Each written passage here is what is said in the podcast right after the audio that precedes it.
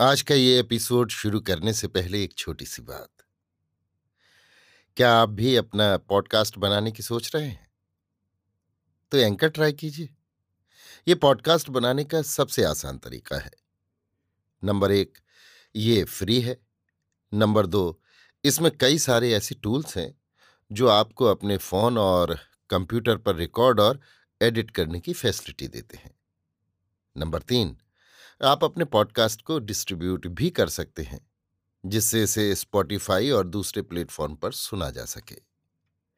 तो डाउनलोड कीजिए free anchor app या विज़िट कीजिए एंकर डॉट एफ़ पर अपना पॉडकास्ट स्टार्ट करने के लिए।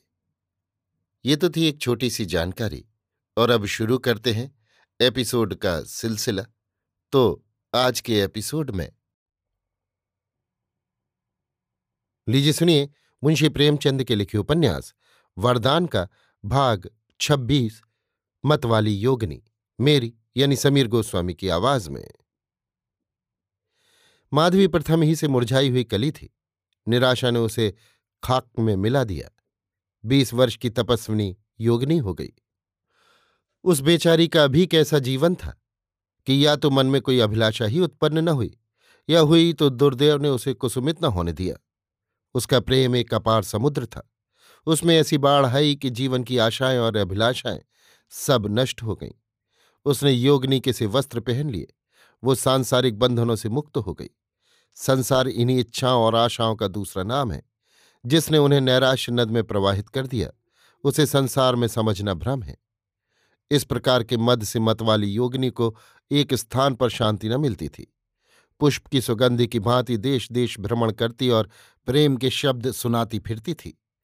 उसके पीत वर्ण पर गेहुए रंग का वस्त्र परम शोभा देता था। इस प्रेम की मूर्ति को देखकर लोगों के नेत्रों से अश्रु टपक पड़ते थे।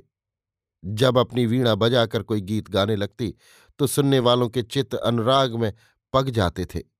उसका एक एक शब्द प्रेम रस में डूबा होता था। मतवाली योगिनी को बालाजी के नाम से प्रेम था। वो अपने पदों में प्रायः उन्हीं की कीर्ति सुनाती थी।